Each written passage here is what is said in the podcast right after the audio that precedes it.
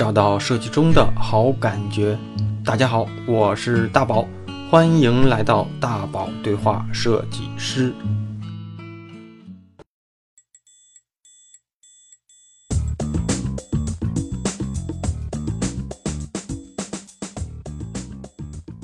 大家好，咱们这期的节目呢，又准时跟大家见面了。说实话啊，有心的小伙伴应该发现，前几期的节目都是我一个人在尬聊。主要的原因，一是可能自己那段时间时间比较紧，比较懒，可能不愿意去再找一个人过来去聊某个话题。第二呢，就是我觉得自己干聊、尬聊的这种方式哈，好多东西我自己没办法激发出来，然后也缺少一些跟对方对话的时候的一些小灵感。所以有些小伙伴喜欢觉得我录的比较好的那几期，基本上都是有朋友在，然后我们就某个话题或者他身上的某个特点，去聊一些设计类的话题哈。然后这一期呢，有兴趣的小伙伴其实从标题上已经能看出来了，我这期的标题叫“有故事的人很多，做故事的人却不多”。他是一个做故事的设计师，什么意思呢？就是我开这一期，就是我过去啊请的设计师里面有平面设计师，有独立设计师，也有。从一些年设计新人经过自己的努力呢，逆袭到这种阿里呀什么的这种新兴新兴设计师吧。但这一期的嘉宾，我认为是一个，在我看来是一个嗯设计前辈。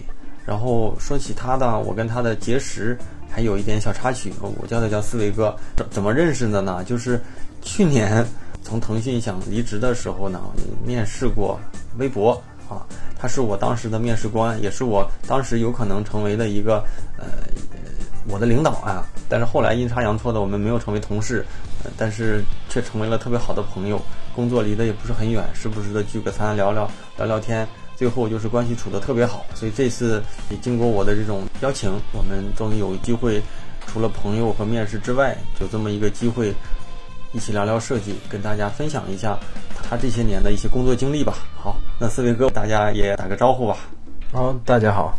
我觉得我跟思维哥有一点有点相近，就是过去呢都是做过广告，然后呢又从某人生的某一个转折点里进入了互联网啊。所以思维哥也是一个老广告人，后来是互联网人，也经历了几家比较大的互联网公司。就是这话题，我觉得你可以介绍介绍你的这种从业经历，从毕业之后进到广告公司，后来怎么进到互联网，或者说有什么契机，或者说有什么想法，非得从广告公司进入互联网？因为不是所有的人他都能进，或者说他都想进，因为有些人人有一一直在广告公司，可能也也还不错啊。所以你可以先聊聊这个话题，咱们作为开场的第一个第一个小话题吧。进入广告公司是因为。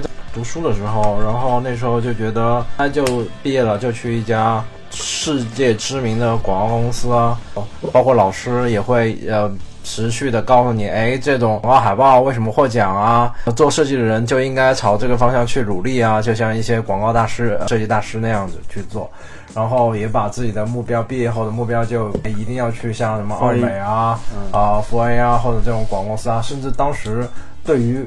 关于广告公司到底有几家，或者是哪些家都不不清楚的情况下，这种东西就变成了崇拜，对，就变成一个哇，看似特别高大上、特别牛逼的一个未来的一个职业职业方向一样，就要去完成它。那你大学学的是啥专业？我大学学的就是计算机美术啊。那你这种专业专业还基因还属于偏偏互联网呢，或者说偏？对，就是偏互联网。我当年学的就是所谓平面设计，或者说广告，我们叫广告设计之类，学的就是全是跟计算机没有什么关系的。那你是像你的工作有十几年啊？这十几年广告公司广告类干大概几年？互联网是干了几年？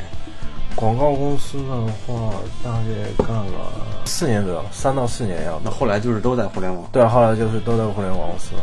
啊那你，哎，那你还跟我，我还跟你有点像。我广告公司干了小四年，但是我的从业经历没你那么长，所以互联网公司也有个六七五六年，所以小十年。我对，明年是工作整十年，所以这个差不多啊。那那你，那我觉得，嗯，怎么说呢？就是我为什么想问这个问题啊？就是我以前是在广州工作。在广州工作呢，后来因为好多华为公司的就是北上广嘛，啊，广州的干到北京，北京的干到上海，上海的可能又跑到北京这边的是吧，升个级什么的哈。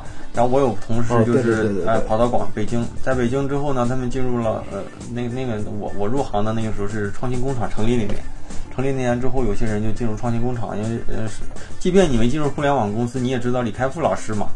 就我那同事就说，哎，你要不要来这边试试？嗯，创新工厂前景很好，但是呢，有有些就是咱就讲品牌这块儿，可能还互联网这块没有传统这块的这么专业。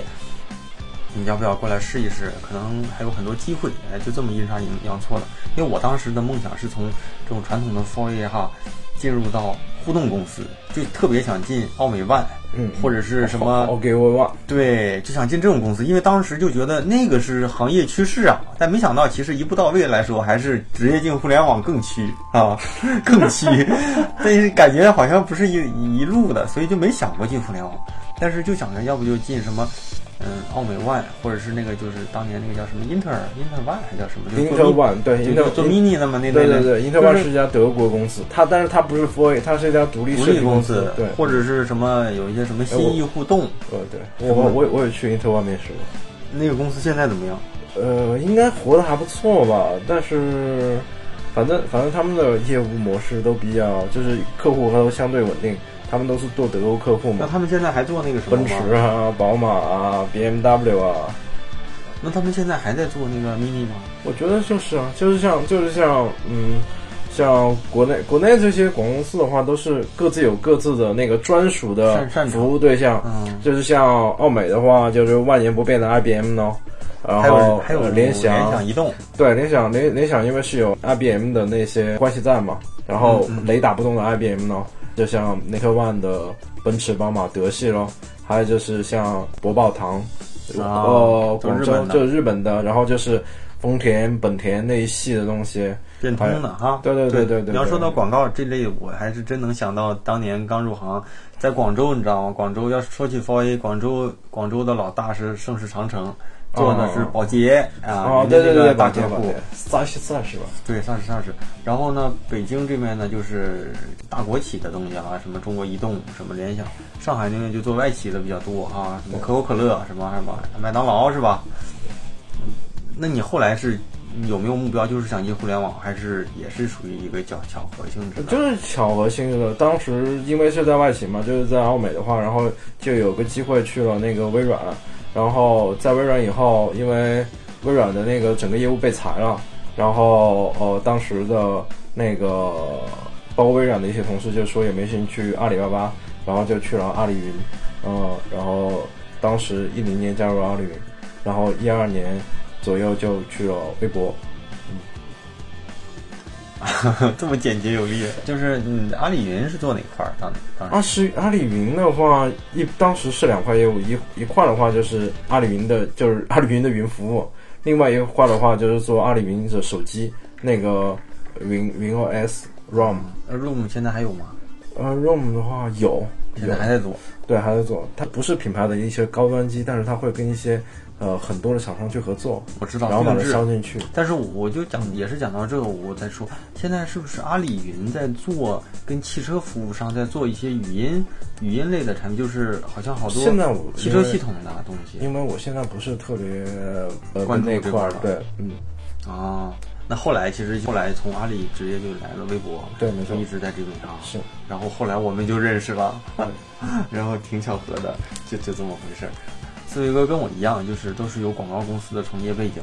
嗯、那你认为广告公司的设计师和互联网的设计师，即便都是做设计的啊，他们那种思考维度、这种这种设计思维或工作维度上有什么你认为上的一种差别？正如刚才你说过的，就是那广告公司的设计师的话，更多的就是想，哎，我想做到，呃呃，让更多人都能感觉到这个画面，或者是这个文案，或者这个创意给他们带来的那种震撼，或者是那种影响力。嗯，呃呃，更多的是说，哎，我就是这个东西要就是要去拿小狮子，就是要去戛纳拿个奖啊，或者是去去什么地方拿个奖，嗯别人对我的认可度，然后都会融合融合在这个我做的这个设计里面，嗯、就是会是一个非常自我认可，很高的一个就是属于状态它，嗯，对。那那互联网呢？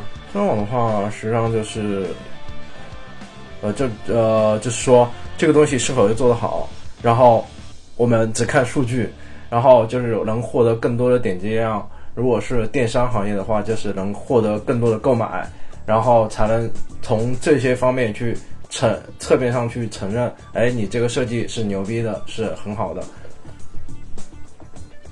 那我要理解啊，就是其实一个是呃自我维度上的自嗨一点，另一个是考虑到呃如何让这个结果更更有效一些哈。我说的我的感觉就是，第一就是广告人在意的是一个很正常的事情，他们再去绕着讲，就是 还是那句话，就是抖了一个小包袱，因为他们认为这个小包袱，广告人觉得这叫这叫这叫创意。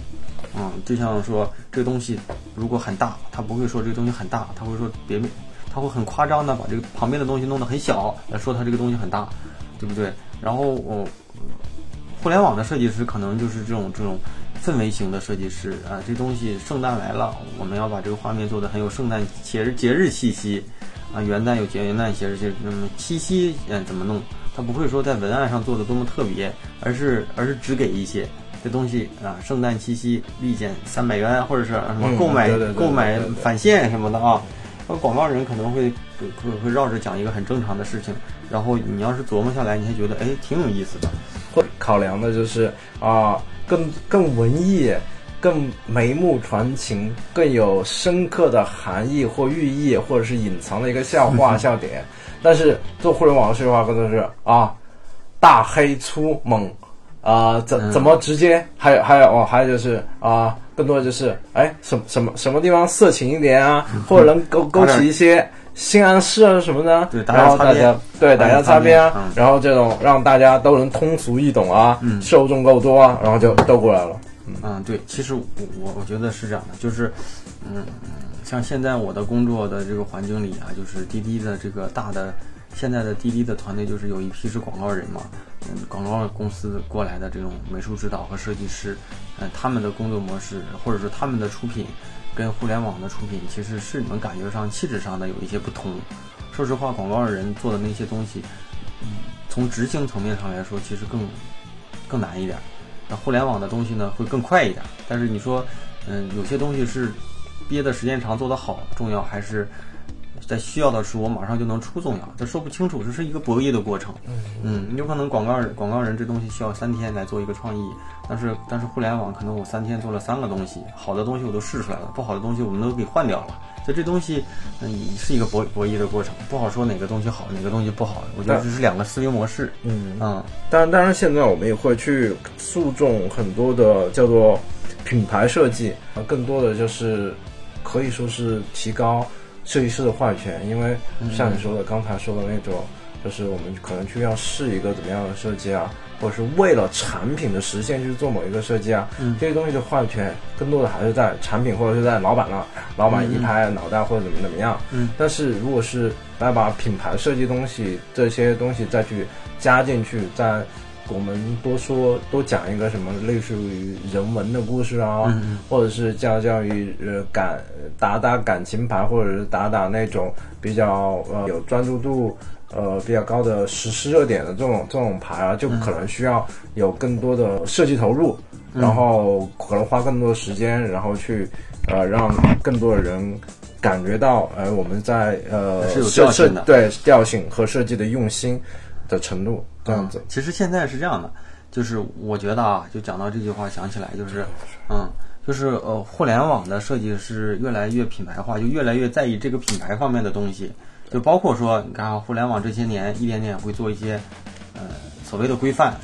我觉得啊，以前可能还不一定有这些东西。对然后呢，互联呃广告公司的东西设计师可能越来越互联网化，好多东西也会做一些所谓的模块性的东西，快速迅速的啊，迅速的输出。现在两边其实都是做设计，慢慢的也会在结合。现在不有个概念叫全站设计师，呃一条龙服务，对吧？我又懂交互，甚至说我还懂技术，我还会做 logo，呃，我还会做组组件，做 icon，是这种全站设计师。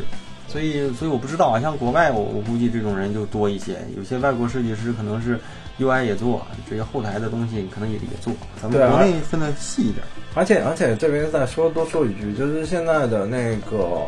哦，包括我们说的用户体验的一些设计的一些独立设计公司，嗯，他们在某种程度上在跟传统的广告公司在抢生意，嗯，甚至我是知道那个奥美，嗯，他前两年是很明显感觉到了这种冲击，然后他们也一直在物色要去收购。类似于唐硕啊，或者是 A 口这样的以用户体验啊做什么 A P P 这样移动设计为方向的这样的独立的公司，不知道他们后来怎么样？不是唐硕的创始人前段时间来滴滴做了一次分享，嗯，到最后的时候他说麦肯锡要收他们，啊，高稍微高端一点，然后他说但是呢，我们不卖。但他说是多少亿？是什么十亿还是五十亿？我忘了啊，我忘了。麦肯锡就还挺厉害的。他说嘛，他就说我们的目标不是被麦肯锡收，而是我们要做中国的麦肯锡。所以呢，他说我要是说为这个企业负责，我就不卖。但是说我要是为了挣钱，这个成生意我觉得值了。他说早就跟他们谈，但他就没想过这事儿。那个人创始人来我们这分享挺能喷的，就是属于那种。讲东西话糙理不糙，全在理，但是他不顾我是来分享，他也会骂。他说滴滴现在什么问题啊？这这我不关心你一二三一一二三点。他说滴滴什么，嗯，什么三分钟三年之内做到三千万用户，什么几分钟能打到车。他说滴滴现在的这个，嗯，就所谓的战略嘛。他说我只关心多长时间能打到车，至于你们有多少用户，你们有多少司机，我才不管呢。所以用户感知不到，所以说你们这些东西。我不在意，我就在意我作为乘客，我我打没打到车，是不是你能让我很快打到车？为什么现在有些死？他就关于这，他讲的特别对，但是话糙理不糙，还把你们给还顺带的还损了一遍，但是还确实是你们的问题。我觉得还挺有公关能力的，嗯，是这样的。然后我们可以说完这段，可以再聊一个问题，就是你现在一天的工作流程是怎么样？就日常几几点钟开始工作啊？几点钟到公司？正常来说，如果不加班的情况下，或者日常下班时间，一般都是在几点这种的？每天上午、下午的。其实就是我经常会看啊，就是说我看过好多。假如说某某某外国的什么设计总监，他一天的流程是什么样？就是所以，我经常会问问别人这种问题。嗯，我觉得不要说某一天嘛，我就说一下我们现在工作，就是会融合在一天里面，大概有的几个环节吧。咱们这边的话是每个礼拜三会发一个版本，然后发一个版本的话，那么你每个礼拜的工作基本上就是礼拜三是一个节点，那就意味着，哎，你可能要做的入版的一些东西。那么礼拜三得进去，然后你得看它实现的效果。同时，这个又分两个层面，一个是你要去看一下是否有 bug，然后还原度怎么样。然后另外一个的话，你的工作还有还有一部分就是要把新的功能再呃添加进去，然后包括跟嗯产品沟通，然后还有跟技术沟通，中间需要呃可能做的几个 A/B 版本，然后跟老板去最后拍定。基本上是围绕这个，如果是按分到一天的工作时间里面的话，那么就是基本上就是早上十点半，然后到公司，你可能先要去查询一下邮件，这个邮件的话可能是前一两天的一个工作的一个回馈，然后你需要去及时的去做一个反馈的，或者是怎么样子。然后顺带看一下组内的 team 内的那些成员，然后在前一天的一个工作的完成度和工作进度，到了下午左右的话，就会跟产品或者是技术，然后去进行某个细节的会议沟通。下午的话，会把前一天的工作。还有就是跟技术或者产品接受到他们的新的需求，或者是我们需要改的需求，再跟相应的设计师去沟通、沟通对接。对我中间可能还会有的就是运营，运营需求的话是非常的来的猝不及防，而是杂，对小而杂。这个的话，我们可能会有专门的同学，然后去应付。另外一个层面上的话，我们现在是有大约。两到三个月时间，我们会想一个比较大的一个这样的，类似于我们刚刚说的那种，呃，品牌活动，或能分享到微信里面或者分享到其他平台里面的这样的一个这样的活动页面，我们大概会跟市场运营啊的同学去沟通，还是产品同学去沟通，大概花两个月的时间，就是去做这样的一个比较大的一个嗯这样的活动。平均的平均的一个维度是两两个月做一个，对对对对对。日常的小的运营呢？小的运营的话，基本上就是两三天，两三天，啊那。你指的小的都是什么样的工作？做个 banner，做个呃，活动页，对，那 banner，然后落地页那种的话，那种输出质量就先抛一边不说，因为因 为这种东西的话就会量特别大。对，就就得有，对对就得有做的多好对对对，没错没错。啊。现在的一个设计设计团队的一个架构是怎么分组的？就是嗯，像像你们现在这个大的微博设计团队有多少人？我们大的设计团队的话是有六七十个人六，七十个人，那分几个组？呃，分几个组，我先数一下吧。一个是那个微博的 feed 组，然后用户增长组，然后还有中间可能还有那个呃微博运动，之前微微博运动是比较重要的，还有就是一个、呃多媒体多媒体跟微博视频或者图片那一块的，然后是我我们现在的这个商业化，呃商业化团队的话，主要是一些微博故事啊，还有就是嗯之前可能呃微博会员的一些呃相关的一些工作，还有就是一个像天气通，天气通是独立团队的，基本上是这些就是就就这种就是这种分法，就一按业务分，对是吧？按业务分，就不是属于按性质分，嗯什么运运营组、产品组，是吧？是吧？什么交互组、动效组，有对，这些这些这些的。这些的话，就是在再在你的那个组内再去找找再去分细分的。啊，那你们现在像你们啊，像你这个，咱一会儿可以再再继续再聊一下哈。那那嗯，像你们那个，就我再想到一点啊，就是之外的话题，就是你们的那个运营的设计，就只做运营的东西，产品的 UI 设计就只做 UI 的，还是属于那种混搭着做？因为我现在理解啊，就是现在阿里呀、就讨就阿里的一些性质，就是好多的团队是这么分的。我我这个业务线啊，或者说我我跟的，打比方我跟的是哪个产品，我这个产品的运营我就要支持，相当于它是产品跟运营一个人或者是一个这一小波的人就在做，就是这个设计师他可能也做运营，也做产品，他就不会说做运营的做产品，做产品的不做运营。就你们那是怎么分的？呃，我们基本上也差不多，然后就是会交互交叉的去做一些东西，但是实际上，呃，运营的这一块的同学需要他手比较快，而且联系联系人会比较相对固定，所以说，所以说运营的同学的话，主要工作可能还是在运营层面上偏，运营的多，对偏运营他会做产品吗？呃，做的不多。但产品可能会多少会搞点运营。对对对对，没错产品会多多少少搞运营，因为运营的话，之前甚至是有一个整个一个大团队，什么事情都不干，就就只做运营都有。后来是分到业务线上。对对对对，分到业务上进去了，对对对，没错。啊啊，你们是这样的啊？你们现在，嗯，像思维哥，你还会亲自上手去改图？呃，就会做一些东西。呃，那你是属于那种，嗯，设计师做完了，你觉得他改的不好，你上来调，还是说这分业务的时候，哎，你们做这些都有都有都有日常来说是都会做，对，都会都设计啊。而那那些业务里面的所谓的 team leader 都是这样的，还是是你你比较喜欢这种？呃，都会这样吧？就觉得都没有不不动的。啊？对对对对。那你像工作也有也有十几年哈，十几年，你还会去去保持一个学习的心，就包括说新软件啊、新技能，哦就还会去去还还是去会对去学学 C C 四 D 什么的东西。那但 C 四 D 在你日常的工作里会会用得到吗？会用得到，就是像那个做一些运营方面的东西，还挺有挺有一些用的。说到这个，包括包括现在，包括现在，我前两天看到那个看到一些今日头条或者是嗯百度外卖，嗯还有那个那个 OFO，他们最近做的那个都有用到那个 C 4 D 的一些建模的一些效果。嗯，C 四 D 都是我我我你说到 C 四 D 啊，我我我觉得我还我这点可能做的还没你好，就是我也想学，但是就是可能找句借口话说，就是嗯想学一直没动，然后一些包括软件也装好了，下了一些教程，但是一直也都没动，所以我觉得慢慢慢慢学，慢慢学，嗯有点意思。就是这种学习的话，还是有项目拿在手上反逼你学是最快的。啊，就自己慢慢学，基本上没戏。就是没有那个推动力。对对对对对对对，就是说，对，因为总觉得这东西先对，是不学后面也还得学。对，是这么回事。所以按像你这样的都在保持一个学习的心吧，我觉得还有一些可能比我还小的，可能工作前的，甚至还在纠结。其实这么一比呢，大家其实都落后了。就是还是那句话啊，比你牛逼的人可能都比你会努力一点。嗯，那我我觉得。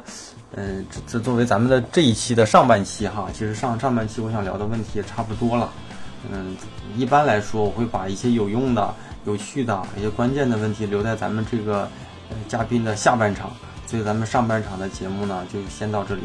咱们在下周的时候呢会继续跟大家畅聊，所以在最后的时候啊，呃，欢迎大家去喜马拉雅、网易云音乐搜索“大宝对话设计师”来订阅我的电台节目。然后还有一定要去关注我的设计公众号，叫大宝频道。之前呢叫大宝的设计思语录，改名之后叫大宝频道，汉语拼音大宝频道的汉语拼音，来关注我的设计公众号。如果你十分感兴趣我这里的内容，也可以在每一篇的公众号里面找到我的个人微信，欢迎随时再聊啊。那咱们这一期的节目就到这里，嗯，拜拜。 Starry, starry night. Paint your palette blue and gray. Look out on a summer's day with eyes that see the darkness in my soul. Shadows on the hills. Sketch the trees and daffodils catch the breeze and winter chills in color on the snowy linen land. Now I understand what you tried to say to me, how you suffered for your sanity, how you tried to set them free. They would not listen they did not know how. Perhaps they listen now. Starry, starry night, flaming flowers that brightly blaze, swirling clouds of violet haze, reflecting Vincent's eyes of china blue colors changing hue. Morning fields of amber green, weathered faces lined in pain are soothed beneath the artist's loving hand. And now I understand what you tried to say to me how you suffered for your sanity, how you tried to set them free. They would not listen, they did not know how. Perhaps they listen now, for they could not love you, but still your love was true. And when no hope was left in sight on that starry, starry night, you took your life as lovers often do. But I could have told you, Vincent, this world was never meant for one as beautiful as you. Starry, starry night. Portraits hung in empty halls. Frameless heads on nameless walls. With eyes that see the world and can't forget. Like the strangers that you've met. Ragged men in ragged clothes silver thorn of bloody rose lie crushed and broken in the virgin snow. Now I think I know what you tried to say to me, 嗯，行，那你这个你这个比较简短啊。我前面的这段开场白之后呢，那咱们继续。说实话，这是说实话，这是第二遍。我们刚开始录的那一遍，不知道为什么没录上，重新又来了一遍，痛苦。嗯，行，那我就我就问问吧哈，就是就就其实我们在录的第一遍的时候问过这个问题，这是重来了一遍，不知道为什么最近总会遇到这种问题，就是这这期完了啊。牛逼！我操！